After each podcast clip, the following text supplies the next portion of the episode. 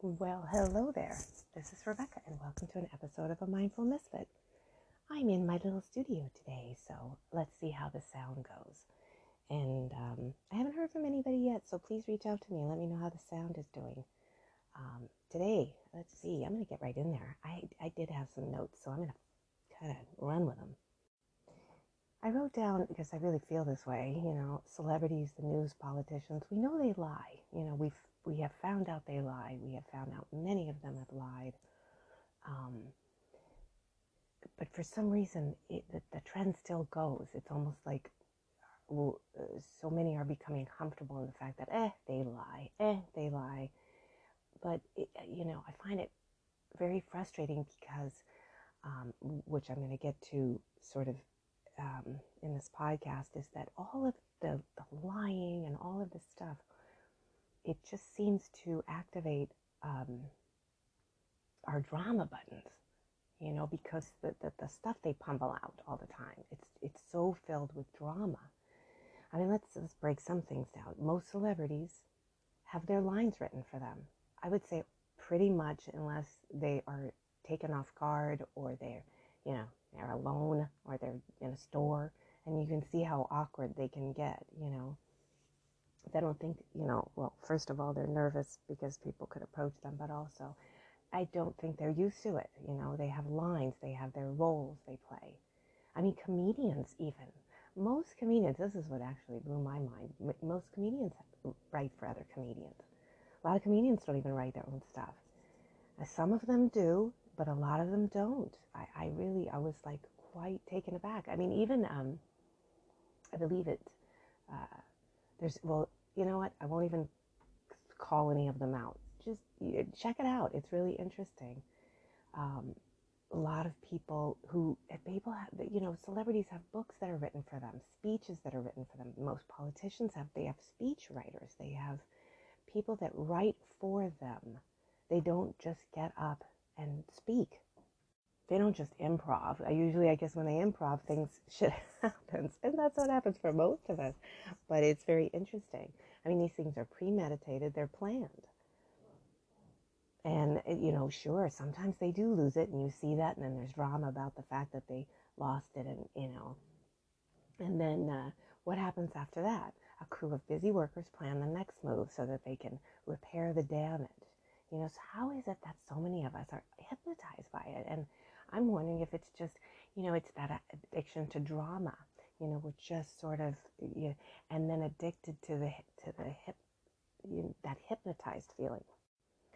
I've said this before. It was just a really cool thing that happened years, years ago. I wrote it in Mental Girl that I was out somewhere getting some coffee, and I just met this woman, this British woman, and and I forgot even how the conversation flowed, but she had this delightful way that she sort of kind of winked at me and said, "Wait till you figure out when you're entering drama." When you're just aware that you're entering drama and you can get out of drama. She goes, that's when they, that's when things really get neat. And I do think that's part of healing. And I do feel like I see myself do that. I see myself just dive right in there. I see myself sometimes thinking, I'm not being dramatic enough. What is that? Again, it's sort of like that pulling drama, drama, drama. Instead of going, well, you know, let's see how I can um, change this. I mean, sometimes I'm not even in the, the drama, someone else is in the drama, and then I doubt, why am I not in the drama like them? And that's happened actually in the last few days. There's just been certain things that all of a sudden, drama, drama, drama, drama, drama, and it's just all this intensity. And actually, now I find myself getting quite irritated, which hopefully eventually I won't even get irritated anymore because I feel like the irritation is still pulling me into the drama. But um, just to be aware of it is is the beginning, you know. And I and I've been aware of it, but now I some of the more work is just going is uh, eventually creating a pattern where I don't I you know it's like it maybe it's I I try to fall into like a delightfulness of it.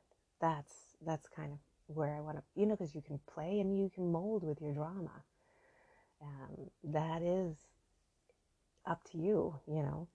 So I'll tell a situation that actually just today I, I, I saw sort of. All right, so I had to take a quick break because I needed to make sure that the sound, the external sounds weren't going to affect the podcast. So anyway, uh, I'm trying to think when it happened because I might have said it on a podcast, but like uh, it, all of a sudden we've been getting a lot of graffiti around here. Like these gangs are like just going nuts on a lot of stuff. And I was really frustrated at first. You know, I could totally get dramatic. I can get frustrated and get angry.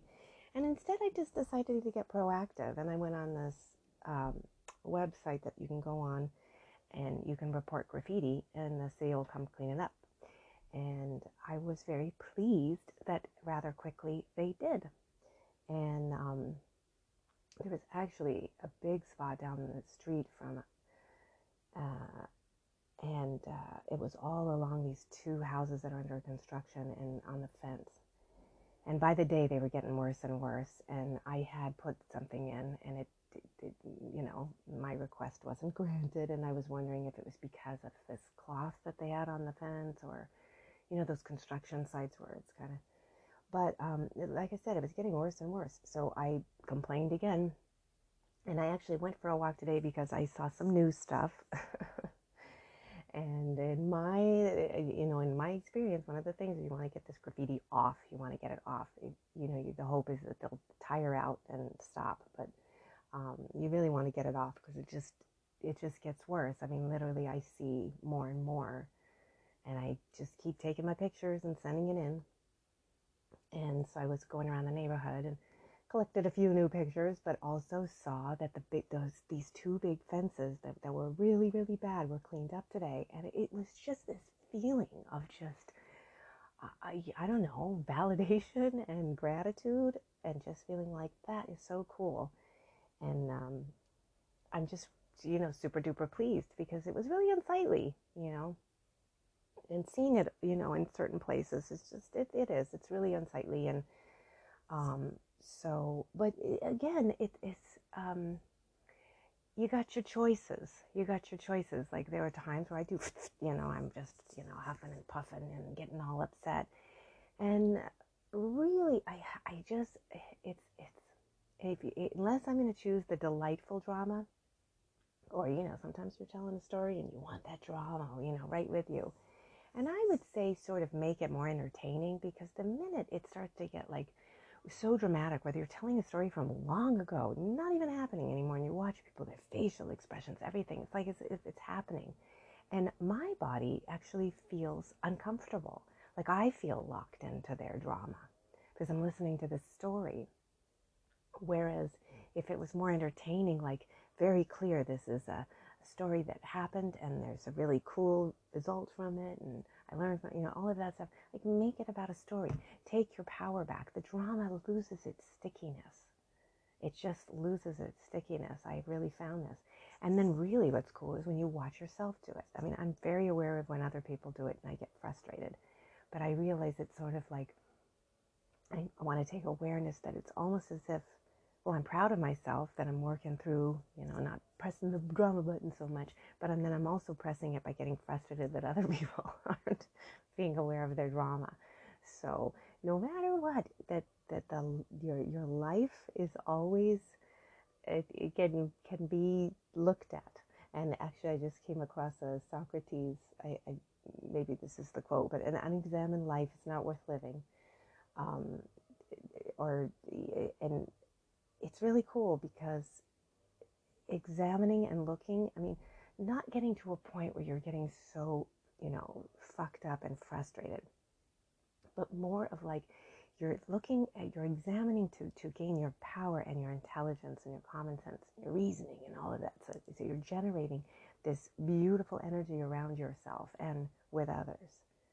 So, um, you know, I definitely have over examined things before. And again, when you're examining, you're examining where you're leading yourself, where you're, how you're talking to your subconscious, how you're talking to other people, how your vibe is, you know, oh, are you accusing other people of things you're doing? You know, just sort of examining, trying not to get any, don't get, you know, like for me, it's like I try to tell myself now, now, Rebecca, don't, don't, don't push yourself and do the shame blame thing but just sort of release all the stickiness so that I can look at it and move through it and see it and see all of it. You know, it can be a really beautiful thing.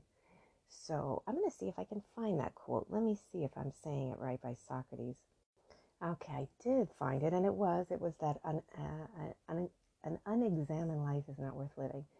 But I, I, and I always say I don't like that and not worth living. I think uh, all lives probably are examined at some points. I would argue that how about saying the unexamined life ends up being quite boring or quite exhaustingly dramatic.